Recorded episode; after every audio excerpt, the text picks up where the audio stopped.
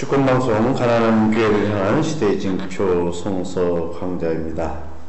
네, 저는 신성국입니다. 해방신앙연구소 김구수 수장님 또 함께 이 자리에 오셨습니다. 안녕하십니까? 네.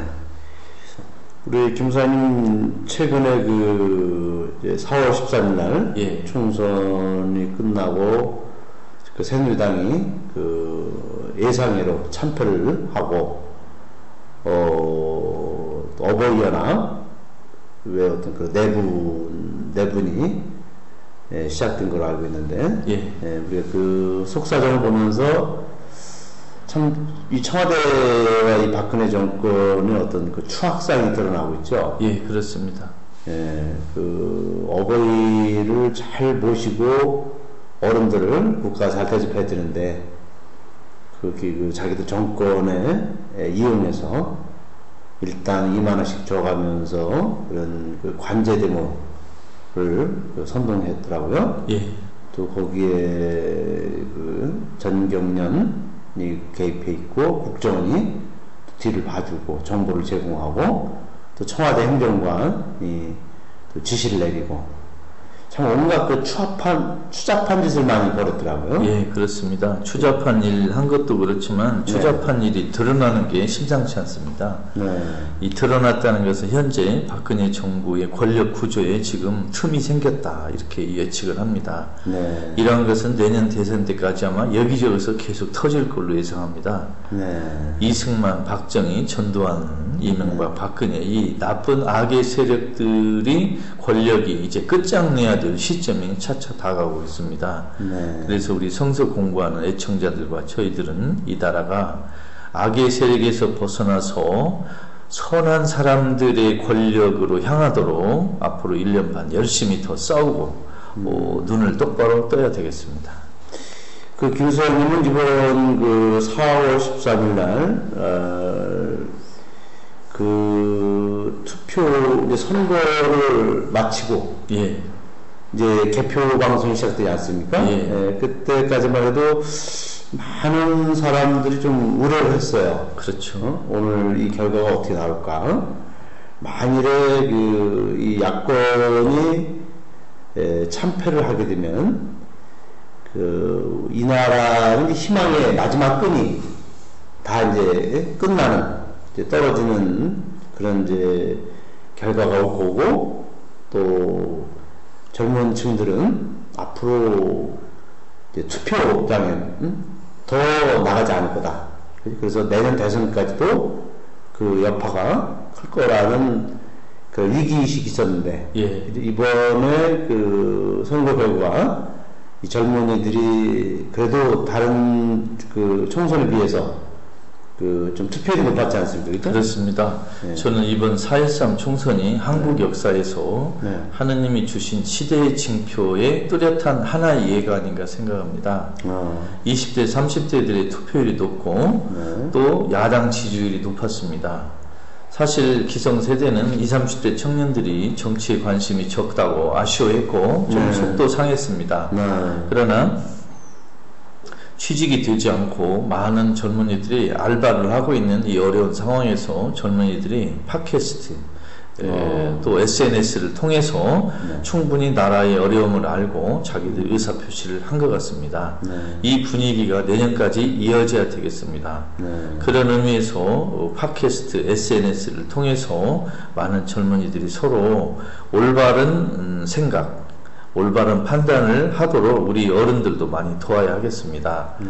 이번 4.13 총선 전에 저도 페이스북에서 나름대로 어, 여당에 참패하는데 조금 도움을 어. 어, 줘야 되겠다고 생각했습니다. 음. 그래서 선거 얼마 전에 새누리당 찍는 사람들을 위해서 네. 하느님이 지옥불의 온도를 좀 높여달라고 기도했다 하는 이런 좀 외람된 이야기도 했고 또 수도권에서는 어떻게 투표를 해야 되느냐 하는 의견도 밝히고 그랬습니다. 네. 좌우간에 이번 총선에서 우리 한국에 다시 기회가 왔고 이 악의 세력들을 끝장낼 그런 시점이 이제 앞으로 1년 반 남았으니까 그동안에 우리 서로 어, 민주적인 생각을 한 사람들이 서로 단합하고 네. 어, 불의의 세력과 싸우는데 지치지 말고 음. 어, 언론에 놀아나지 말고 어, 그런 것을 우리가 계속 해야 되겠습니다. 그 저기 이번 4.13 총선 네. 네, 결과가 또 성서적으로도 예. 어, 이렇게 다 연관이 있다 생각이 들어요. 그렇습니다. 구약에서 이집트 네. 백성들이 이집트에서 탈출한 네. 그것이 그 구약의 백성들에게 그 엄청난 신학적 의미가 있지 않습니까? 그렇죠. 이번에 4.13 총선은 구약의 출애굽의 이집트 탈출에 비견할 만한, 비교할 아. 만한 큰 사건이라고 보입니다. 네. 불의의 세력의 사회에서 네. 어, 정의의 사회로 이동하는 그런 어. 큰 분수령이라고 생각합니다. 우리 국민들이 이 사악한 예. 박근혜 정권의 노예가 아니다. 그럼요. 그죠? 정말 우리는 한 존엄한 인격체, 예. 또 하나님의 어떤 모상을 닮은 인간으로서 우리는 에, 그 분명히 우리가 이번에 선택을 한 거다. 예. 우리를 노예로 취급하지 마라. 그럼요. 라고 국민들이 들고 일어난 응? 그런 엄청난 저는 그 구원사적 응? 사건이라고 생각이 듭니다. 그렇습니다. 예. 이번 총선은 백성들이 악의 세력의 농간에 속지 않는다. 네. 나쁜 언론의 거짓말에 당하지 않는다. 이런 걸 확실히 보여준 어, 사건입니다. 박근혜가 온갖 불법을 자행하면서 그 새누리당 선거운동을 뛰지 않았습니까? 그렇습니다. 그죠? 뭐 빨간 옷을 입고 돌아다니고, 예. 어? 또, 그, 가급적이면 대통령이 의심받을 만한 짓을 하지 않도록 자제해야 되는데, 예. 그죠? 대구, 뭐 전주, 그죠? 그런 데를 돌아다니면서 간접적으로 선거운동을 많이 하지 않았습니까? 예. 그죠? 뻔뻔스럽게. 그러면 그럼에도 불구하고 참패를 당했네요. 예. 박근혜 씨가 온갖 그 잔꾀를 부렸는데도 참패해서 아마 더 충격이 컸을 것입니다. 네. 언론에는 뭐 별다른 충격받지 않은 것처럼 하고 있지만 사실은 네. 굉장히 불안할 겁니다. 그렇죠. 하루하루 시간 지나는 게 박근혜 씨는 두려울 겁니다. 네. 권좌에서 땅에 떨어져야 되고 그 다음에 운명을 알 수 없으니까 아마 잠을 제대로 못 잘 걸로 생각합니다. 이 국정원 이 친구들이 또 그 저기 북한 네, 중국에 있는 북한 식당 예, 에또 사람들을 집단으로 또 이렇게 유인해서 예, 또 총선 전에 일주일 전에 그런 또 북풍을 일으키는 그런 어? 짓을 또 했지 않습니까? 그렇습니다. 이런 어, 이 박근혜 정권이 선거철만 되면 음, 늘 그런 어떤 에, 조작 간첩 조작 사건, 북풍 사건 이런 짓을 해갖고 국민들을 여론을 호도하는데 니크 먹히지 않는다는 게 또 이번에 드러나지 않았습니까? 그렇습니다. 예, 그러니까 저 옛날에 이집트의 그 파라오가 그 음, 국민 그 히브리 민족들을 억압하면서 온갖 음, 그런 그 하나님의 뜻에 거역하는 짓을 했는데도 불구하고 예, 하느님은 모세를 통해서 당신 백성들을 해방시켰죠. 결국 이번에 이 총선은 하나님의 심판이었다. 예. 저는 그때 그렇게 생각이 듭니다. 그렇습니다. 네. 앞으로 박근혜 씨나 정보기관이 온갖 어, 나쁜 잔꾀를 속임수를 쓰겠지만 네. 우리 현명한 젊은이들과 백성들은 속지 않을 것이다. 라는 걸 아마 내년 대선에서도 또 한 번 보여줄 것입니다. 네. 그러기 위해서는 우리가 더 아, 지금 이 그 분위기를 예. 계속해서 이어서 내년 대선까지 예. 정권 교체 이루고 또 이놈들이 무슨 짓을 할지 모르니까 예. 두 눈을 부릅뜨고 감시해야 될 것 같습니다. 성서 공부를 제대로 하고 예수님을 제대로 안다면 새누리당을 찍을 사람은 한국에 한 사람도 없을 것입니다. 네, 없겠죠. 네. 그러면 오늘도 우리가 이런 우리 총선 새누리당 참패 예? 그리고 우리 국민들의 승리 이런 어떤 기쁜 소식을 예. 또 우리가 마음에 예? 우리가 담으면서 복음을 또 같이 한번 읽고 어, 배우도록 하겠습니다. 예, 오늘 우리 소장님께서 준비하신 복음이 뭐- 어디죠? 마르코복음 6장 7절에서 13절 열두 제자 파견입니다. 네. 예, 제가 읽겠습니다. 네. 그분은 마을을 두루 돌아다니면서 가르치셨다. 또한 열두 제자를 부르시고 그들을 둘씩 파견하시기 시작하며 악령을 제압하는 권능을 주셨다. 아울러 그들에게 명하시어 길을 떠날 때 지팡이에 아무것도 갖고 가지 말 것이며 빵도 자루도 돈주머니에 돈도 갖고 가지 말며 다만 신발은 신 때 속옷을 두 벌 껴입지 마시오 하셨다. 또한 그들에게 말씀하셨다. 어느 집에 들어가든지 그곳을 떠날 때까지 거기 머물러 있으시오. 그리고 어느 곳이든 여러분을 받아들이지 않고 여러분 말을 듣지 않거든 그곳을 떠나가며 여러분 발 아래 먼지를 털어 그들에게 증거가 되게 하시오. 그래서 그들은 떠나가서 회개하라고 외쳤다. 그리고 많은 귀신을 내쫓고 많은 병자에게 기름을 발라 고쳐 주었다. 네. 오늘 제목이 열두 제자 파견. 예, 그런데 열두 제자를 불러 더러운 악령을 제어하는 권세를 주시고 둘씩 짝지어 파견하셨다. 그 예수님께서 열두 제자를 실제로 파견을 했습니까? 이 부분에 대해서 지금 성사학자들 의견은 두 갈래로 나눠져 있습니다. 네. 한쪽에서는 열두 제자를 실제로 파견하셨던 것 같다. 네. 한쪽에서는 어, 이렇게 예수님의 죽음 십자가 상에서도 도망친 이렇게 허접한 열두 제자를 그 전에 파견했을 리가 없다. 음. 무슨 어, 교생 실습 보내는 것도 아니고 음. 어, 수학여행 보내는 것도 아니고 예수에 대해서 아직 믿음도 없고 잘 모르는 열두 제자를 이렇게 파견했을 리가 없다 하는 두 그룹으로 지금 나눠져 있는 상태입니다. 아. 예. 그리고 그 이제 여행하는데 지팡이 이외에는 아무것도 지니지 말라고 하시며 예.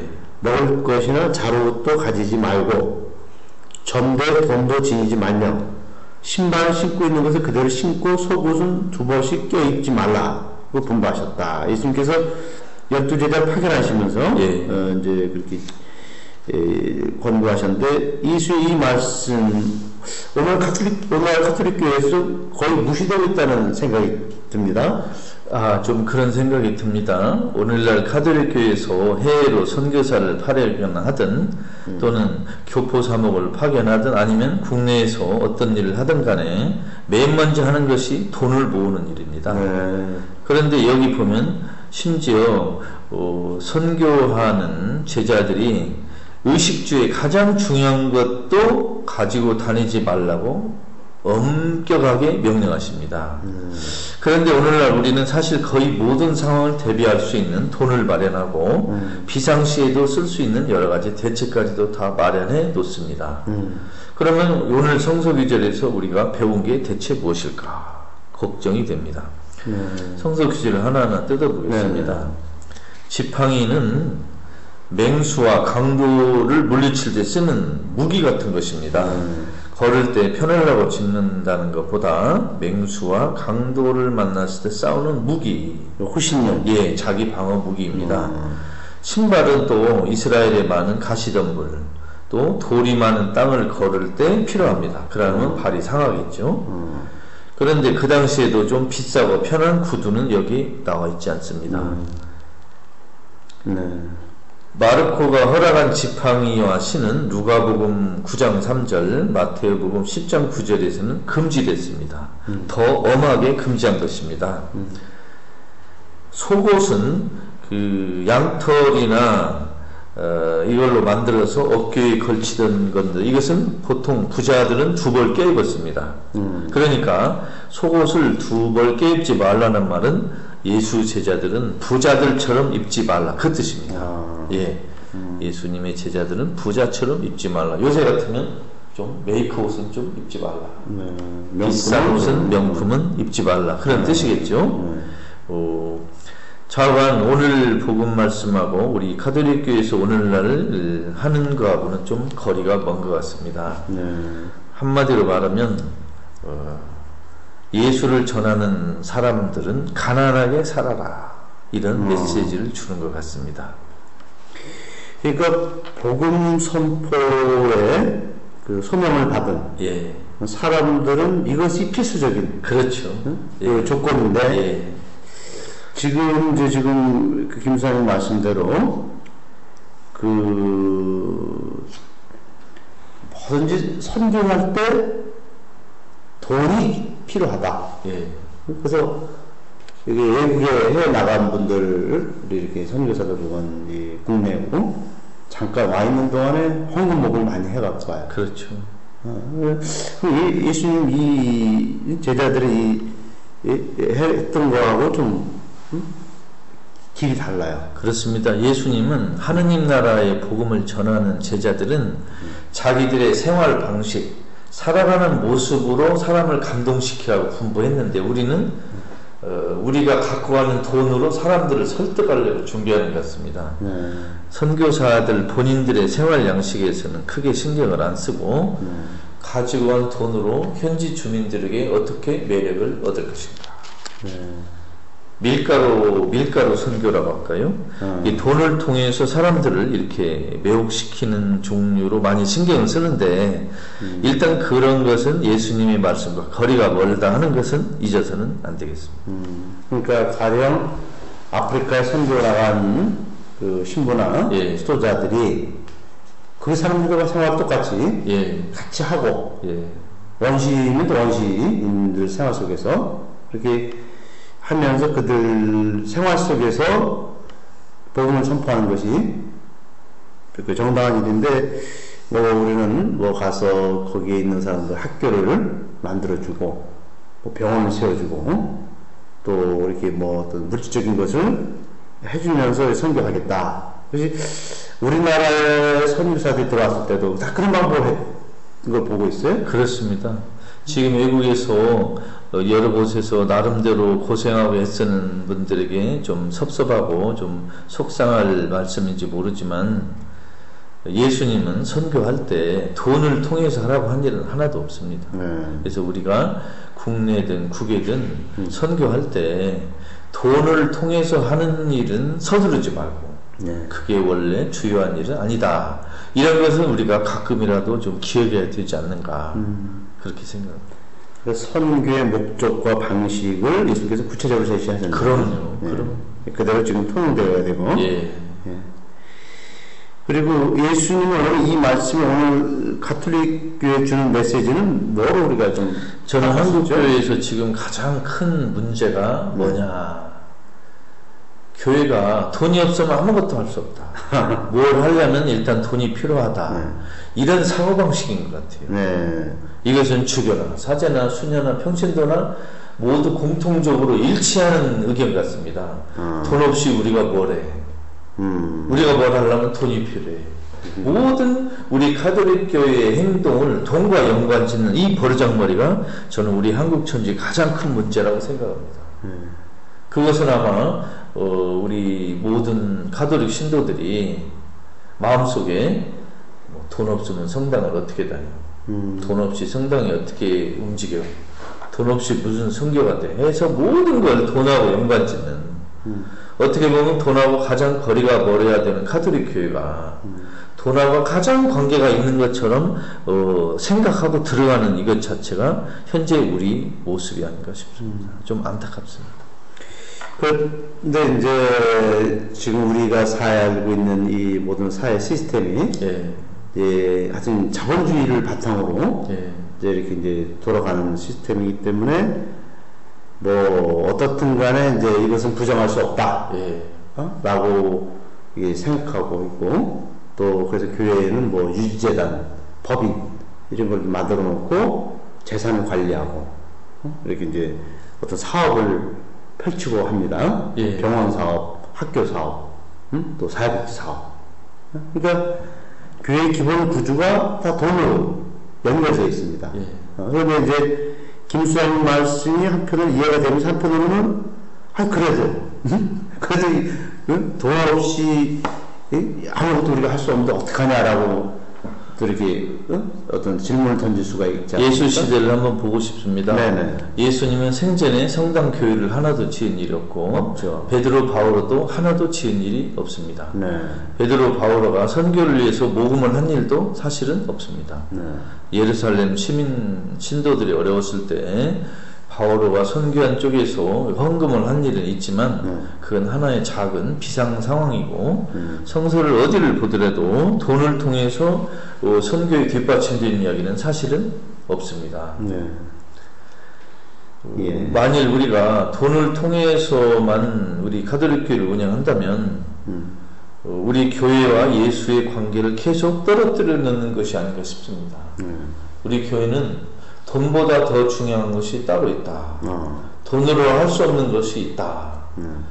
어, 돈으로 어, 도저히 접근할 수 없는 것이 중요한 게 따로 있다는 걸 가르쳐 주는 게 우리 교회 아니겠습니까? 어. 정말 돈으로 움직이다 보면 네. 자연히 부자들은 가까이 하게 되고 음. 가난한 사람은 멀리하게 되지 않습니까? 네. 그럼 이런 시스템을 유지한다면 음. 도대체 교회가 왜 출발했는지가 의심스럽다는 것입니다. 음. 예. 예, 잘 알겠습니다. 그 예수께서는 가난한 사람들을 가까이 하셨지만 오늘 교회를 보면 또는 성자들을 보면 그런 모습이 그 참 적은 것 같습니다. 오늘날 한국의 가톨릭 주교님들과 신부님들이 1년 동안에 당신들이 만난 사람이 부자가 더 많았는가 가난한 사람들이 많았는가 그리고 어, 식사를 했을 때 부자들과 더 식사를 자주 했는지 가난한 사람들과 더 자주 했는지 한번 돌아보면 어떻겠습니까? 음. 과연 가난한 사람과 더 자주 시간을 했을까요? 아니면 부자들과 했을까요? 아마 물어보는 제가 바보 소리를 들을 것 같습니다. 음. 예수님은 확실히 가난한 사람을 택했습니다. 예수님은 권력자들은 재판정에서 처음 알았습니다. 음. 로마 군인 상층부도 재판정에서 처음 봤습니다. 음. 그리고 평소에는 가난한 사람과 함께 있었지요. 음. 근데 오늘날 한국 가톨릭 교회 주교 사제들은 가난한 사람보다는 부자와 더 시간을 오래 하고 가난한 사람들보다는 부자와 더 식사를 자주 하고 음. 가난한 사람보다는 부자를 더 자주 만나는 것 같습니다. 네. 그러면 이게 과연 예수님이 하는 생활 방식과 어울리는가 아니면 반대인가 이것은 적어도 어, 알아야 되지 않겠습니까? 네. 주권 방송이 민중의 눈과 귀를 멀게 하는 공중파와 종편, 신문들에 맞서 진보 언론의 사명을 다할 수 있는 힘은 애청자분들의 적극적인 참여에 있습니다. 주권 방송을 후원해 주십시오. 홈페이지 www.615tv.net에서 민들레 홀씨 정기 후원인이 되어 주시거나 우리은행 1005 501 779 765 주식회사 주권 방송으로 직접 후원을 해 주셔도 좋습니다. 저희 주권 방송은 평화 번영과 민주 회복을 위한 진보 언론의 사명을 성실히 수행할 것입니다. 주권 방송과 함께 해 주시기 바랍니다.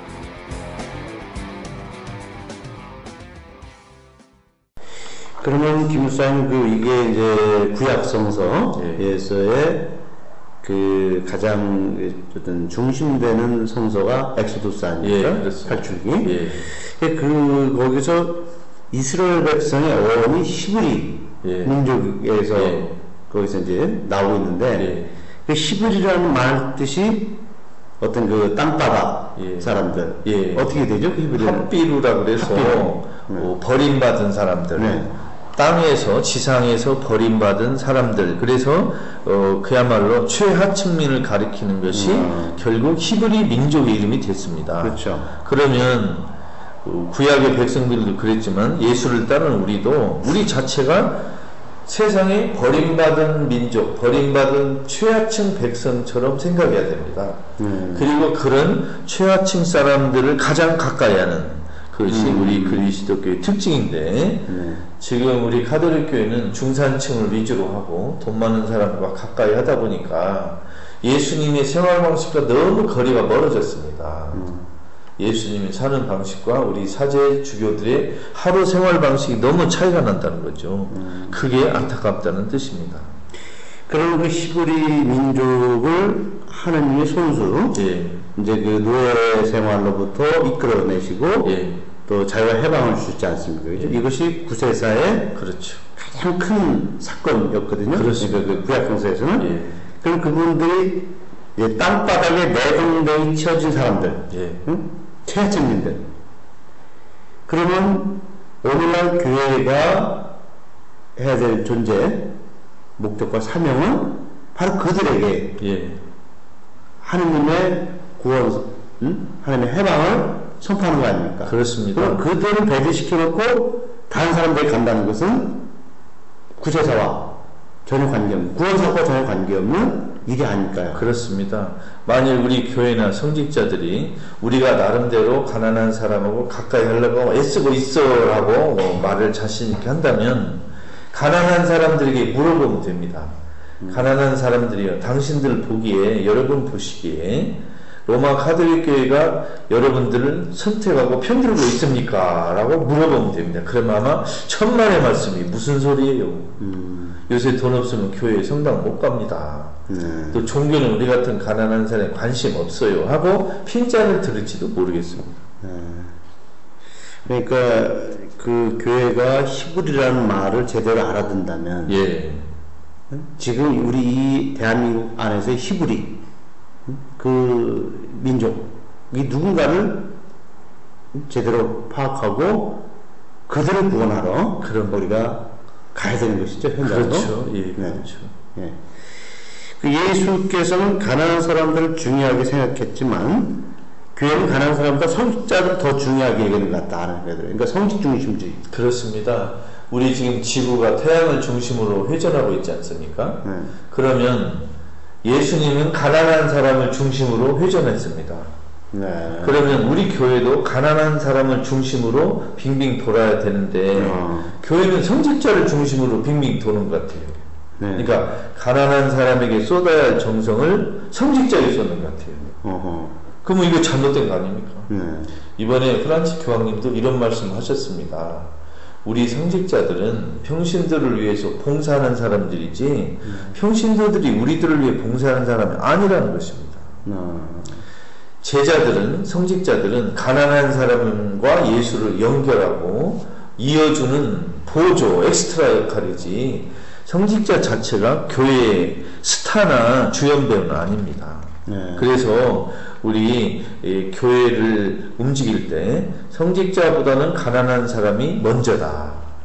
가난한 사람이 1순위고 네. 성직자 평신도는 다음 다음 순위다. 이런 걸 좀 정확히 이 기억했으면 좋겠습니다. 네. 그 아까도 우리 히브리라는 말을 썼지만 예. 이게 이제 그 어떤 기, 그 어떤 기층, 예. 기층 민중들. 지금 오늘날 우리 구체적으로 얘기하면 그 생산업에 종사하는 그 노동자들, 예. 응? 또 에, 그 농촌에서 농민들이 이제 또 이렇게 필요한 우리 양식을 제공하지 않습니까? 그렇습니다. 어떻게 보면 그분들이 오늘날 히브리에 가장 가까운 그런 그 민족으로 저는 생각하고 되는데 예수님 당시의 히브리는 네. 어, 농부, 어부 주로 이런 분들이었습니다. 네. 근데 우리 한국으로 무대를 옮겨보면 오늘날 농민, 어부, 노동자 그렇죠. 특히 비정규직 노동자들이 이 히브리의 핵심이라고 생각합니다. 예. 그러면은 그 그러니까 히브리 오늘의 히브리가 누군가를 면밀히 따져 보면은 교회가 누구보다도 예. 어? 농민들과 노동자들에 대한 일차적인 관심이 그렇죠. 필요한 거 아닙니까? 그렇습니다. 예. 근데 실제로 그 농민 어떤 그 시골의 건방이라든지 아니면 그런 어떤 그, 이, 어, 뭐죠? 그런 노동자들이 많은 지역의 건방들 보면은 그분들과는 이렇게 관련 없이 사목이 이루어져요. 그러니까 도시 사목이나 농민 사목이나 농촌 사목이나 구분이 안 됩니다. 똑같이 일을 줘야 돼요. 그러니까 그걸 보면 우리 교회는 농업 문제나 노동자 문제에 대해서 큰 관심이 없다. 이런 것이 분명한 사실이죠. 그래서 여러 어려움도 있지만 우리 카톨릭 교회가 성당을 자기 발로 찾아오는 중산층, 먹고 살만한 사람들을 위한 베이비시터 이런 건 그만두고 네.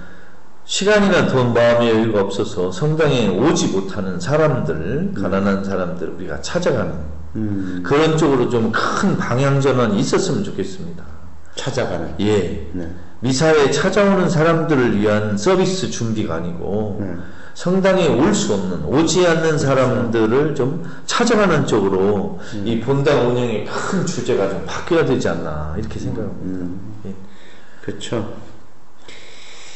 그리고 오늘 이 복음과 연관돼서 그 2차 바티칸 공회, 예. 그러니까 1962에서 65년까지 열렸는데 이때 그 시대의 징표라는 말이 그때 생긴 거죠. 그렇습니다. 예, 이게 무슨 뜻을 갖고 있는 것입니까? 제2차 바티칸 공의는 1962년에서 65년 3년 동안 전 세계 모든 나라의 주교님들과 그 대리자들이 참석했습니다. 공의라는 건 한마디로 말하면 이제 전 세계 지역의 주교회의라는 뜻인데 교황님이 소집해서 교회의 중요한 교리와 내용, 정책을 토론하는 회의입니다. 지금 지나간 지 51년 됐습니다. 62년, 65년이면 1, 2차 세계대전이 끝나고 제3세계에서 식민지 각국이 독립운동을 하고 독립하는 그 시기입니다. 그래서 그 당시에 유명한 말이 생겼습니다. 시대의 증표를 복음의 빛으로 해석하자. 시대의 증표라는 말은 하느님의 뜻이 백성의 뜻이 나타나는 중요한 굵직굵직한 역사적 사건을 시대의 징표라고 합니다. 음. 예를 들면 가난한 나라들이 독립했다. 또 가난한 백성들이 세상과 교회에 항의한다. 이런 것을 시대의 징표라고 합니다. 음. 오늘 우리 한국으로 말하면 우리 한국의 그 시대의 징표는 무엇이 있을까요? 음. 어, 예를 들면 뭐 남북 통일, 음. 또 억압적인 정권에서 해방, 어, 미국과 중국 또는 그 큰 외세의 개입으로부터의 해방, 또 가난한 백성들이 먹고 살 수 있는 음. 즉 여러 가지로 질수 있겠죠. 하여튼 그 2차 공의에서 시대의 징표는 하느님의 뜻이 구체적으로 나타난 굵직굵직한 정치 경제적 사건을 가리키는 전문 용어입니다. 예. 예. 그러니까 그 시대에 하나님의 뜻이 무엇인가를 예. 우리가 보고 또 식별하고 예. 판단하고 행동하는 것이죠. 그렇습니다. 예를 들어 우리 한국 네. 같으면은 최근 역사로만 좁힌다 보면 5.18 광주 민주화 네. 이건 백성들이 이 독재 정권에 저항하는 엄청난 사건이었지 않습니까? 네. 그 민주주의를 바라는 백성들의 뜻 이게 시대의 징표입니다. 예를 들면 그리고 어, 세월호 참사 음. 억압 정권의 그 통치에 저항하는 백성들의 그 슬픔이 나타난 사건 또 엊그저께 4.13 총선은 어, 백성들이 이, 악의 세력의 통치에서 해방되기를 열망하는 그러한 사건 이런 식으로 시대의 징표를 볼 수 있다고 생각합니다. 그렇다면은 그, 예, 이 안중근 의사 같은 경우, 예. 어, 그 지금 일제로부터 우리가 억압당한 그 시기에 시대징표를 명확히 읽고 그렇죠. 이제 그것을 당신이 하나님의 뜻을 실천하기 위해서 행동을 옮긴 것이죠. 그렇죠. 안중근 의사는 식민지 백성의 해방이라는 시대의 증표를 읽으신 분입니다. 네. 그리고 시대의 증표를 읽었을 뿐만이 아니라 본인이 그 표징으로 오, 자기 목숨을 버린 아주 어, 정말 한국 천주교회를 대표하는 모범적인 평신도라고 말할 수 있겠습니다. 근데 그분이 그 시복도 안 되고 예. 어? 시성도 안 되고 가경자도 안 되고 그 교회는 아무런 응? 그분에 대한 그분의 역할 응? 그 시대의 징표를 평신도로서 그 응? 정말 예수님의 삶을 그대로 따라가는 사람에 대해서 아무런 예우를 안 해주는 것이 오늘 우리 한국 가톨릭 교회가 역사적 의식이 없는 거 아닌가 사실 안중근 의사는 우리 한국 카톨릭의 시성 작업에서 맨 앞순위에 와야 마땅할 인물입니다. 어, 그런데 안중근 의사만 쏙 빠졌습니다. 얼마 전에 염수정 추기경이 안중근 의사의 시복을 추진하겠다는 의사를 밝힌 기사를 읽었습니다. 네. 참으로 늦지만 다행스러운 일인데 진즉해야 됐었고 그동안 안중근 의사의 시성 작업을 미룬 한국 천주교 주교들이 크게 반성하고 책임을 져야 마땅하다고 생각합니다. 네. 이 바로 그런 것을 우리가 시대 징표 그렇습니다. 근데 그것을 우리가 좀 더 역사적으로 거슬러 올라가면 우리 그 박해 시대 예. 예? 초창기 초기 교회 우리 한국천주교가 박해 시대 때도 우리 그 순교자들은 시대 진표를 읽고 인간 평등 사상 네. 그 당시에 그 그런 봉건 체제를 거부하고 인간 평등 사상을 실행하다가 그 양반들에 의해서 기득권 세력에 의해서 우리가 또 많이 박해당하고 그죠? 예. 그걸 죽임을 당하지 않았습니까? 예. 이 결국 정말 하나님을 따르는 신앙인들은 사실 시대 집을 제대로 읽고 그래서 순교자가 됐고 안기자처럼 순국자가 됐고.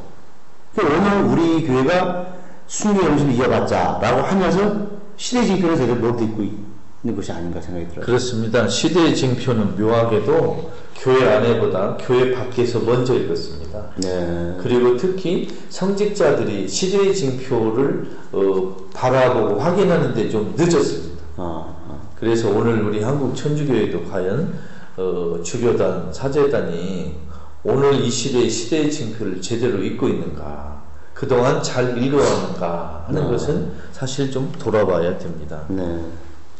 그러면 이제 시대의 징표, 우리 신앙인에 주는 메시지는 무엇으로 우리가 봐야 되겠죠? 하느님의 구원은 역시 역사 마지막에 완성되겠지만 우리가 살아가는 우리 시대 시대에 우리에게 가까이 왔다는 것을 잊어서는 안 됩니다. 네. 신앙생활을 하면서도 어, 성사에는 충실하지만 하느님의 구원의 뜻이 우리 시대에 굵직굵직한 정치, 경제, 사회적 사건에 있다는 것을 어, 잊어먹을 때가 있습니다.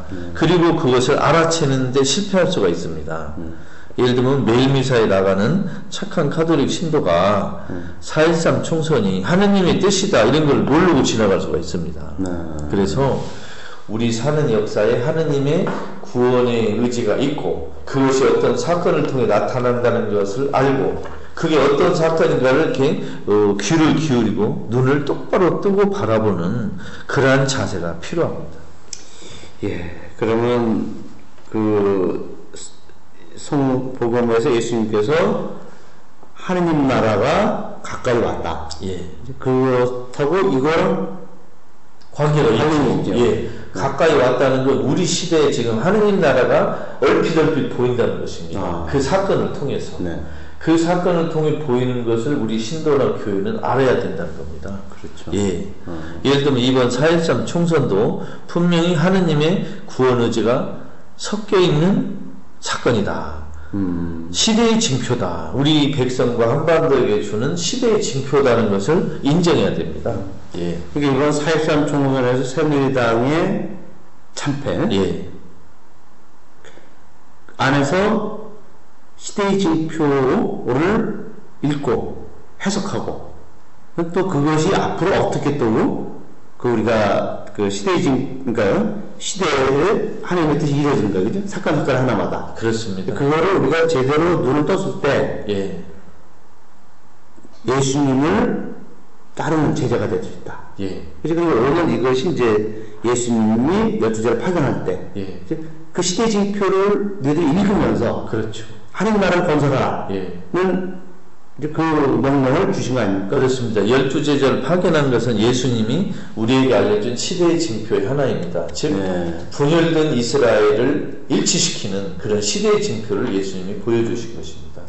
그러면 4.13 총선은 음, 한민족이 어, 박근혜라는 악의 정권을 하느님이 원하지 않는다는 걸 한민족에게 알려준 사건입니다. 아, 새누리당 정권은 하나님이 원하는 그러한 통치와 관계가 없다는 걸 알려주신 시대의 징표라고 보겠습니다. 네.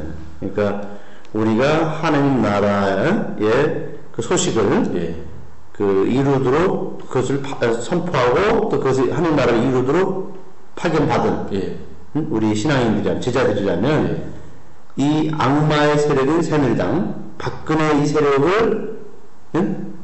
말 파탄 파멸로 이번 총선처럼 그죠? 파탄으로 우리가 어? 몰아내고 그리고 정의롭고 또 평화를 사랑하는 또 통일을 이루려는 사람들이 새 하늘 새 땅을 건설하는 이 사명을 우리가 수행해야 되겠죠. 그렇습니다. 네. 그렇다면 이번 4.13참 총선은 정말 우리들에게 구원사적으로 중요한 그런 그 사건이 아니었는가 시대의 징표입니다. 시대의. 징표로 네, 볼 수가 있네요. 예, 정말 다시 한번 네, 오늘 사회상 총선과 관련해서 이 대목을 읽으니까 현실적으로 와닿는 게 참 많을 것 같습니다. 예. 네. 그래요. 오늘 그러면 저희들이 이제 그 청취자에게 질문을 던진다면 예. 지금 이 대한민국에서 시대 징표를 무엇으로 보고 있는가? 어떻게 나는 그 시대 징표를 읽고 있는가? 이것을 우리 청취자에게 한번 질문으로 던져보죠. 예. 네. 오늘 함께 해주셔서 고맙습니다. 감사합니다.